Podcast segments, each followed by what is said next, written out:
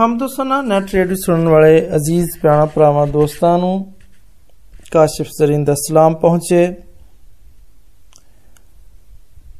Calvary ਦੇ ਚਾਰ ਮੌਜਜ਼ਾਤ ਇੱਕ ਮੁਸਲਸਲ ਕੜੀ ਦੀ ਸੂਰਤ ਵਿੱਚ ਪੇਸ਼ ਕੀਤੇ ਜਾਂਦੇ ਨੇ। ਇਹ ਮੌਜਜ਼ਾਤ ਖੁਦਾਵੰਦ ਮਸੀਹ ਦੀ ਸਲੀਬੀ ਮੌਤ ਦੇ ਗਿਰਦਾ ਗਿਰਦ ਲਿਪਟ ਕੇ ਇੱਕ ਵੱਡੀ ਨਜਾਤ ਤੇ ਮਖਲਸੀ ਦਾ ਪੱਕਾ ਸਬੂਤ ਬਣ ਜਾਂਦੇ ਨੇ। ਕਲਵਰੀ ਦੇ ਇਹਨਾਂ ਜ਼ਾਲਮਾਨਾ ਵਾਕਿਆਤ ਉੱਤੇ ਅਸੀਂ ਬੜੀ ਬਾਰੀਕ ਬੀਨੀ ਤੇ ਗਹਿਰੀ ਤਵੱਜੋ ਦੇ ਨਾਲ ਇੱਕ ਇੱਕ ਕਰਕੇ ਗੌਰ ਕਰਾਂਗੇ।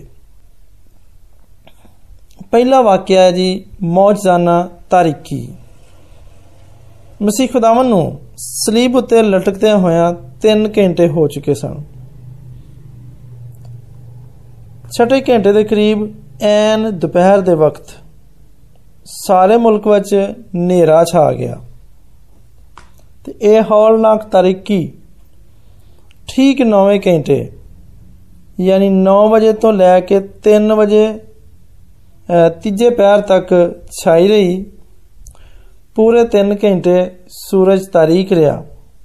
ਇਹ ਤਾਰੀਕੀ ਸੂਰਜ ਗ੍ਰਹਿਣ ਦੇ ਸਬਬ ਤੋਂ ਨਹੀਂ ਸੀ ਤੇ ਨਾ ਹੀ ਸੂਰਜ ਗਰੂਪ ਹੋਣ ਦੀ ਵਜ੍ਹਾ ਤੋਂ ਸੀ, ਕਿਉਂਕਿ ਹਜੇ ਤੇ ਦੁਪਹਿਰ ਹੀ ਸੀ। ਤੇ ਸੂਰਜ ਆਪਣੀ ਪੂਰੀ ਆਬੋਤਾਬ ਦੇ ਨਾਲ ਚਮਕਣ ਡਿਆ ਸੀ। ਇਹਦੀ ਚਮਕਦਾਰ ਗਰਮ-ਗਰਮ ਕਿਰਨਾਂ ਜ਼ਮੀਨ ਨੂੰ ਗਰਮ ਕਰਨ ਡੀਆਂ ਸਨ। ਲੋਕੀ ਗਰਮੀ ਦੇ ਮਾਰੇ ਹੰਪਣ ਡਏ ਸਨ, ਕਿਉਂਕਿ ਕਲਵਰੀ ਦੀ ਪਹਾੜੀ ਉੱਤੇ ਕੋਈ ਸਾਇਆਦਾਰ ਦਰਖਤ ਨਹੀਂ ਸੀ। ਪਰ ਸਲੀਬੀ ਮੰਜ਼ਰ ਦੇ ਨਾਲ ਦਿਲਚਸਪੀ ਰੱਖਣ ਦੀ ਵਜ੍ਹਾ ਤੋਂ ਉਹ ਉੱਥੋਂ ਹਰਗਜ਼ ਨਹੀਂ ਹਿੱਲਣ ਡਏ ਸਨ। ਸਪਾਈ ਮਜ਼ਾਕ ਡਾਉਂਦੇ ਸੀ। ਫਕੀ ਤੇ ਫਰੀਸੀ ਤੇ ਸਰਦਾਰ ਕਾਹਨ ਠੱਠੇ ਮਾਰਨ ਡੇ ਸਨ। ਤੇ ਸਿਰ ਹਿਲਾ ਹਿਲਾ ਕੇ ਤਾਨਾ ਜ਼ਨੀ ਕਰਨ ਡੇ ਸਨ। ਖੁਦਾ ਯਿਸੂ ਦੀ ਗਮਜ਼ਦਾ ਮਾਂ, ਆਪਣੇ ਜਿਗਰ ਦੇ ਟੋਟੇ ਦਾ ਰਕਤ ਅਮੇਜ਼ ਤੇ ਦਿਲ ਖਰਾਸ਼ ਮੰਜ਼ਰ ਵੇਖ ਕੇ ਅਥਰੂ ਵਗਾਉਣ ਰਹੀ ਸੀ। ਮਸੀਹ ਖੁਦਾਵੰਦ ਉਹਨੂੰ ਆਪਣੇ ਇੱਕ ਸ਼ਾਗਿਰਦ ਦੀ ਸਪੁਰਦਾਰੀ ਵਿੱਚ ਕਰ ਚੁੱਕੇ ਸਨ। ਮਸੀਹ ਖੁਦਾਵੰਦ ਦਾ ਮੁਕੱਦਸ ਖੂਨ ਉਹਨਾਂ ਦੇ ਹੱਥਾਂ ਤੇ ਪੈਰਾਂ ਤੋਂ ਵਗ-ਵਗ ਕੇ ਜ਼ਮੀਨ ਨੂੰ ਉਹਦੇ ਗੁਨਾਹਾਂ ਤੋਂ ਪਾਕ ਕਰਨ ਰਿਹਾ ਸੀ ਕਿ ਐਨ ਘੜੀ ਨੇ 12 ਵਜਾਏ ਤੇ ਇੱਕ ਕੋਪ ਹਨੇਰਾ ਤਾਰੀ ਹੋ ਗਿਆ। ਤੇ ਇਹ ਹਨੇਰਾ ਇਸ ਕਦਰ ਗਹਿਰਾ ਸੀ ਕਿ ਹੱਥ ਨੂੰ ਹੱਥ ਵਿਖਾਈ ਨਹੀਂ ਸੀ ਦਿੰਦਾ। ਲੋਕਾਂ ਉੱਤੇ ਇੱਕ ਗਹਿਰਾ ਸਕੂਤ ਤਾਰੀ ਹੋ ਗਿਆ।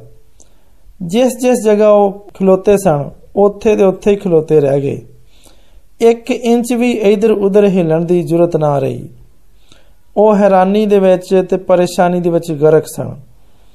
ਇਹੋ ਹੀ ਹਾਲਤ ਮਸਲਸਲ 3 ਘੰਟੇ ਤੱਕ ਰਹੀ। ਖੁਦਾ ਜਾਣੇ ਇਸ ਆਲਮੇ ਸਕੂ ਤੋਂ ਪਰੇਸ਼ਾਨੀ ਦੇ ਵਿੱਚ ਉਹਨਾਂ ਦੇ ਦਿਲ ਵਿੱਚ ਕੀ ਕੀ ਖਿਆਲਾਂ ਚੱਕਰ ਲਾਉਂਦੇ ਹੋਣਗੇ। ਪਰ ਜਿੱਥੇ ਤੱਕ ਫਕੀਆਂ ਤੇ ਫਰੀਸੀਆਂ ਤੇ ਸਰਦਾਰ ਕਾਹਨਾਂ ਦਾ ਖਿਆਲ ਸੀ, ਉਹ ਇਸ ਹਨੇਰੇ ਨੂੰ ਇੱਕ ਅਚਾਨਕ ਹਾਦਸਾ ਸਬਰ ਕਰਨ ਦੇ ਸਨ।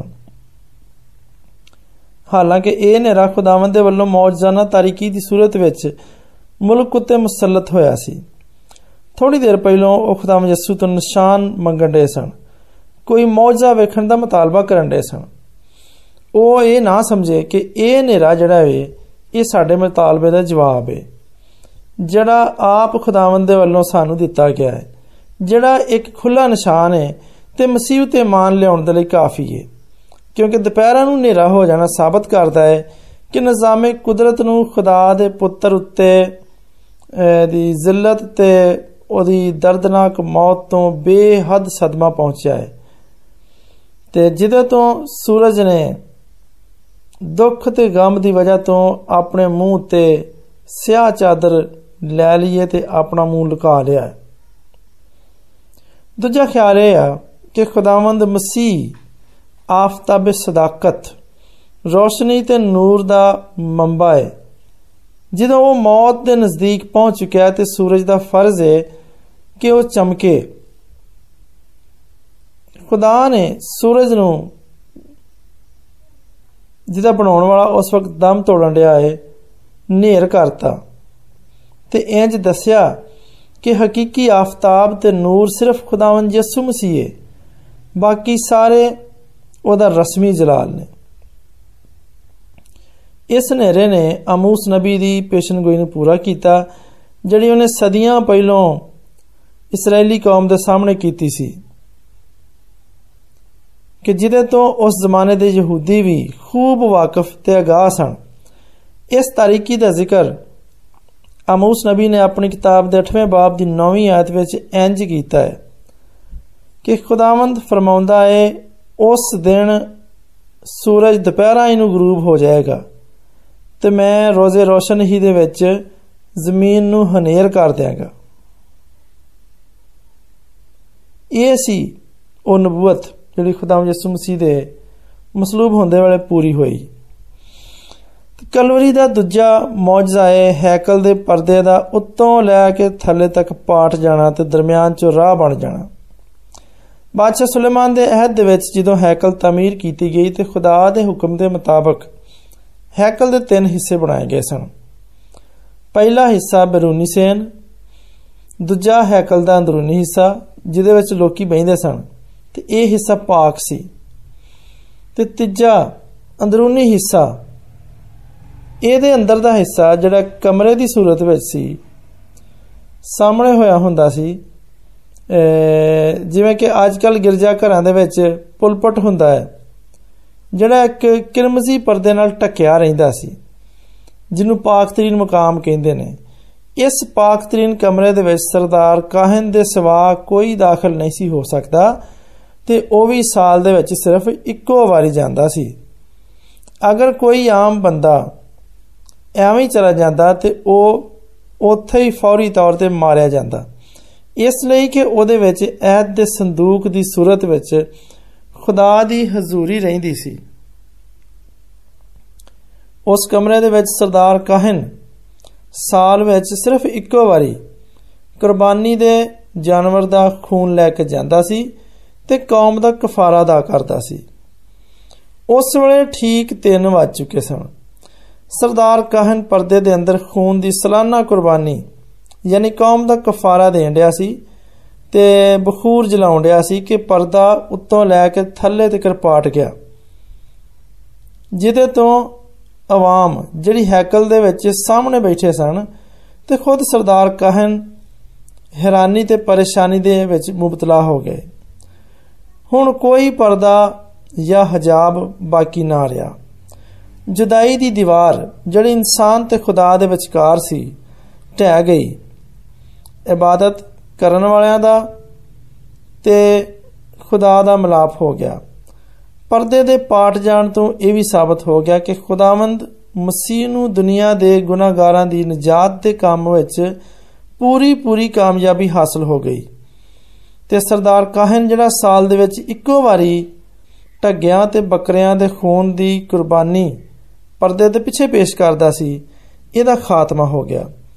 ਇਸ ਲਈ ਕਿ ਮਸੀਹ ਜਿਹੜਾ ਨਵੇਂ ਅਹਿਦ ਦਾ ਦਰਮਿਆਨੀ ਹੈ ਆਪਣਾ ਹੀ ਖੂਨ ਲੈ ਕੇ ਪਾਕ ਮਕਾਨ ਵਿੱਚ ਦਾਖਲ ਹੋ ਗਿਆ ਤੇ ਅਬਦੀ ਖਲਾਸੀ ਕਰਾ ਦਿੱਤੀ। ਇਬਰਾਨੀ ਦੇ ਖਤ ਦੇ ਨਵੇਂ ਬਾਬ ਦੀ 12ਵੀਂ ਆਇਤ। ਇੱਕ ਐਸੀ ਗੱਲ ਹੈ ਜਿਹੜੀ ਸਾਨੂੰ ਪਰਦੇ ਦੇ ਪਾਟ ਜਾਣ ਤੋਂ ਜ਼ਾਹਰ ਹੁੰਦੀ ਹੈ ਉਹ ਇਹ ਵੇ ਕਿ ਖੁਦਾ ਦੀ ਹਜ਼ੂਰੀ ਦਾ ਇਹ ਪਸੀਦਾ ਰਾਜ਼ ਸਾਡੇ ਉੱਤੇ ਖੁੱਲ ਗਿਆ ਤੇ ਜਿਹੜੇ ਕਾਹਨ ਬਾਹਰ ਕੰਮ ਕਰਦੇ ਸਨ, ਉਹਨਾਂ ਦੇ ਲਈ ਅੰਦਰ ਦਾਖਲ ਹੋਣ ਦੀ ਇਜਾਜ਼ਤ ਉਹਨਾਂ ਨੂੰ ਮਿਲ ਗਈ। ਇਸ ਦੇ ਇਲਾਵਾ ਨਾ ਸਿਰਫ ਯਹੂਦੀਆਂ, ਬਲਕਿ ਸਾਰੀਆਂ ਕੌਮਾਂ ਦੇ ਲਈ ਨਜਾਤ ਦਾ ਦਰਵਾਜ਼ਾ ਖੁੱਲ ਗਿਆ। ਹਕੀਕੀ ਪਰਦਾ ਖੁਦਾਵੰਦ ਮਸੀਹ ਖੁਦ ਸੀ, ਜਿਹੜਾ ਪਾੜਿਆ ਗਿਆ ਤੇ ਕੁਚਲਿਆ ਗਿਆ ਤੇ ਇਸੇ ਦੇ ਜ਼ਰੀਏ ਯਾਨੀ ਅੰਦਰ ਹੋ ਕੇ ਬਾਪ ਦੇ ਨਾਲ ਮਿਲਾਪ ਤੇ ਰਸਾਈ ਹੋ ਗਈ। ਇਬਰਾਨੀ ਦੇ ਖਾਤ ਦੇ 10ਵੇਂ ਬਾਬ ਦੀ ਆਇਤ ਨੰਬਰ 19 ਤੋਂ 24 ਦੇ ਵਿੱਚ ਪੌਲਸ ਰਸੂਲ ਮਸੀਹ ਖੁਦਾਵੰਦ ਨੂੰ ਵੱਡਾ ਸਰਦਾਰ ਕਹਨ ਕਹਿੰਦਾ ਹੈ, ਜਿਹੜਾ ਖੁਦਾ ਦੇ ਘਰ ਦਾ ਮੁਖਤਾਰ ਹੈ। ਤੇ ਇਸ ਸਰਦਾਰ ਕਹਨ ਨੇ ਇੱਕੋ ਹੀ ਵਾਰੀ ਆਪਣਾ ਖੂਨ ਉਸ ਪਾਕਤਰੀਨ ਮਕਾਨ ਦੇ ਵਿੱਚ ਗੁਜ਼ਰਾਣਿਆ ਤੇ ਫਿਰ ਉਸ ਪਰਦੇ ਨੂੰ ਪਾੜ ਦਿੱਤਾ, ਜਿਹੜਾ ਖੁਦਾ ਤੇ ਇਨਸਾਨ ਦੇ ਵਿਚਕਾਰ ਸੀ, ਤਾਂ ਕਿ ਖੁਦਾ ਤੱਕ ਹਰ ਖਾਸੋ ਆਮ ਦੀ ਪਹੁੰਚ ਹੋ ਜਾਏ ਤੇ ਨਜਾਤ ਦਾ ਰਾਹ ਖੁੱਲ ਜਾਏ। ਕਲਵਰੀ ਦਾ ਤੀਜਾ ਮੌਜਜ਼ਾ ਸੀ ਪਹੁੰਚਾਲ ਇਹ ਪਹੁੰਚਾਲ ਵੀ ਕੋਈ ਕੁਦਰਤੀ ਪਹੁੰਚਾਲ ਨਹੀਂ ਸੀ, ਜਿਹੜਾ ਉਮੂਮਨ ਜ਼ਮੀਨ ਦੇ ਥੱਲੇ ਲਾਵੇ ਦੇ ਪਿਘਲ ਜਾਣ ਤੋਂ ਵਾਕਿਆ ਹੁੰਦਾ ਹੈ। ਇਹ ਖੁਦਾ ਨੇ ਇਸ ਖਾਸ ਮੌਕੇ ਤੇ ਇਸ ਲਈ ਭੇਜਿਆ ਤਾਂ ਕਿ ਲੋਕਾਂ ਦੀ ਤਵੱਜੋ ਕਲਵਰੀ ਤੇ ਮਸੀਹ ਮਸਲੂਬ ਦੇ ਵੱਲ ਹੋ ਜਾਵੇ। ਦੂਜੀ ਗੱਲ ਇਹ ਕਿ ਜ਼ਮੀਨ ਜਿਹਦੇ ਉੱਤੇ ਇੱਕ ਅਜ਼ੀਮ ਤੇ ਬੇਮਿਸਾਲ ਜ਼ਹੂਰ ਪਜ਼ੀਰ ਬੇਮਿਸਾਲ ਖਾਲਕ ਜ਼ਹੂਰ ਪਜ਼ੀਰ ਹੋਣ ਰਿਹਾ ਸੀ, ਇਹਦੀ ਤਾਬ ਨਾ ਲਾ ਕੇ ਲਰਜ਼ ਗਈ ਤੇ ਇੱਕ ਬੇਗੁਨਾਹ ਦੇ ਲਈ ਬੇਇਨਸਾਫੀ ਦੇ ਫੈਸਲੇ ਉੱਤੇ ਕੰਬ ਗਈ। ਇਸ ਜ਼ਲਜ਼ਲੇ ਤੋਂ ਸਾਬਤ ਕਰਤਾ ਕਿ ਮੈਂ ਐਸੀ ਬੇਇਨਸਾਫੀ ਤੇ ਸਰਦ ਮਹਿਰੀ ਤੇ ਬੇਵਫਾਈ ਤੇ ਜ਼ੁਲਮ ਤੇ ਤਸ਼ੱਦਦ ਨੂੰ ਬਰਦਾਸ਼ਤ ਨਹੀਂ ਕਰ ਸਕਦੀ। ਚਨਾਚੀ ਉਹ ਇਸ ਵਾਕਿਏ ਉੱਤੇ ਮਤਜ਼ਲਜ਼ਲ ਹੋ ਕੇ ਰਹਿ ਗਈ।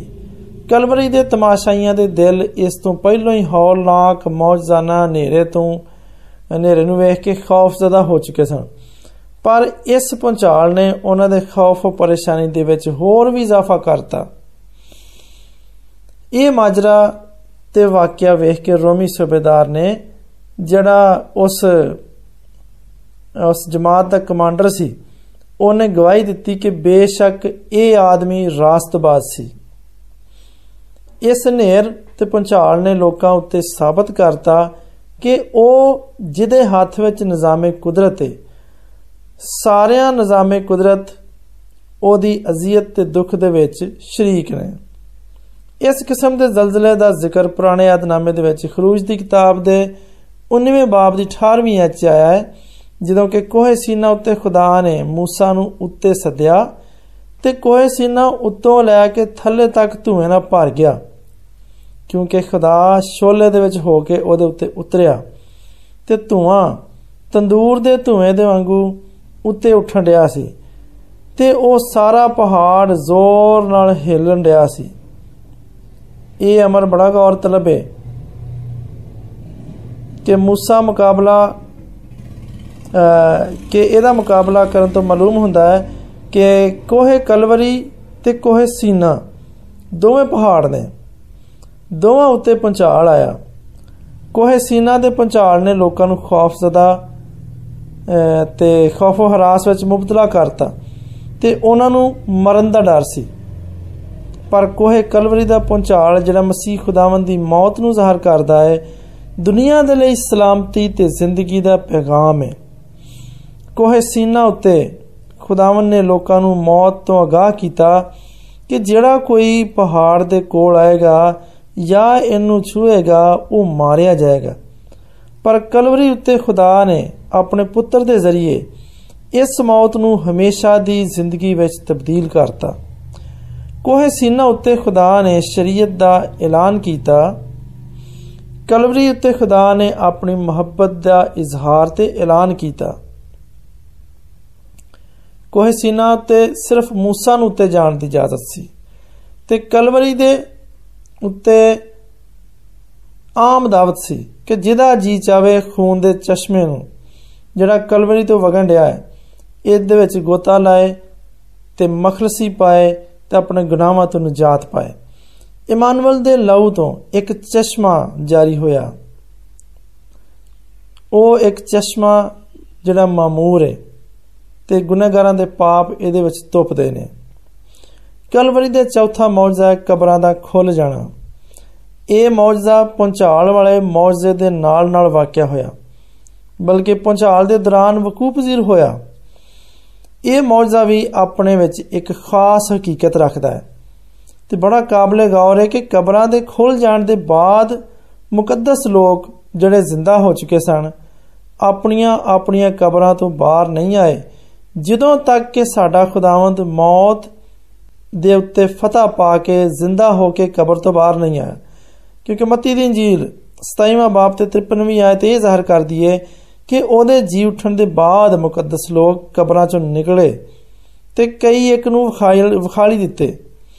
ਮਸੀਹ ਖੁਦਾਵੰਦ, ਜਿਹੜਾ ਇਸ ਛੋਟੀ ਕਿਆਮਤ ਵਿੱਚ ਪਹਿਲਾ ਉਠਾ, ਯਾਨੀ ਪਹਿਲਾ ਫਾਲੇ, ਪਹਿਲੋਂ ਜੀ ਉਠਿਆ, ਤੇ ਇਹ ਮੁਕੱਦਸ ਲੋਕ ਜਿਹੜੇ ਪਾਕੀਜ਼ਗੀ ਦੀ ਹਾਲਤ ਵਿੱਚ ਖੁਦਾਵੰਦ ਵਿੱਚ ਸੌਂ ਗਏ ਸਨ, ਹੁਣ ਖੁਦਾਵੰਦ ਦੇ ਨਾਲ ਇਸ ਛੋਟੀ ਕਿਆਮਤ ਵਿੱਚ ਜੀ ਉਠੇ।